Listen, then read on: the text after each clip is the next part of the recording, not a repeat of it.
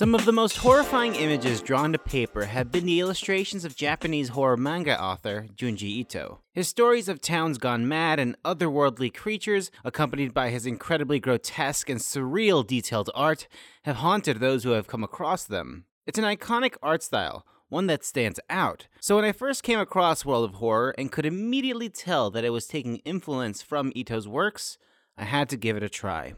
This preview is technically a little late because myself and fellow editor Jessica Cogswell did play it at PAX East a few months ago, but I didn't want this game to fall through the cracks.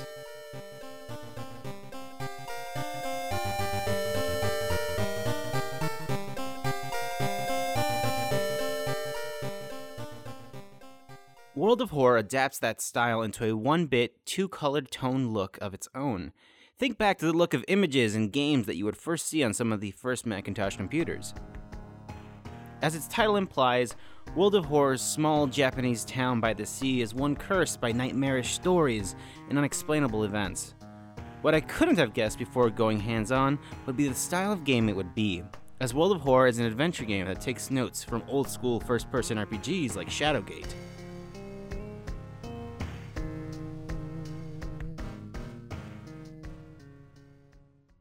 In this demo, I explored a school in the hopes of solving the disappearance of a young boy.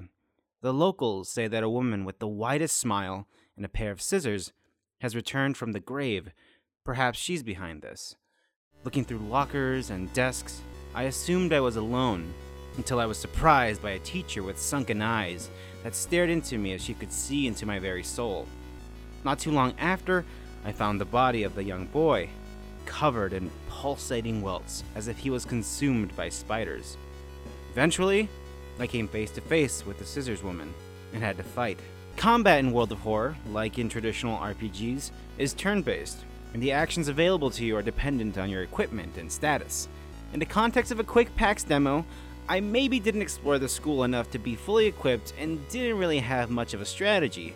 So I fell victim to the Scissor Woman, which quickly resetted the demo. World of Horror certainly is striking aesthetically, but I could not tell from my short time with it if its gameplay structure is interesting enough to see it through. The short bits of writing in the demo were also very strong, but I think this is a game you really need to spend some time with to get a good feel for. World of Horror is currently scheduled to release on Switch, Steam, and PS4 in 2019. And thank you for listening to this preview of World of Horror here on the IP Presents feed.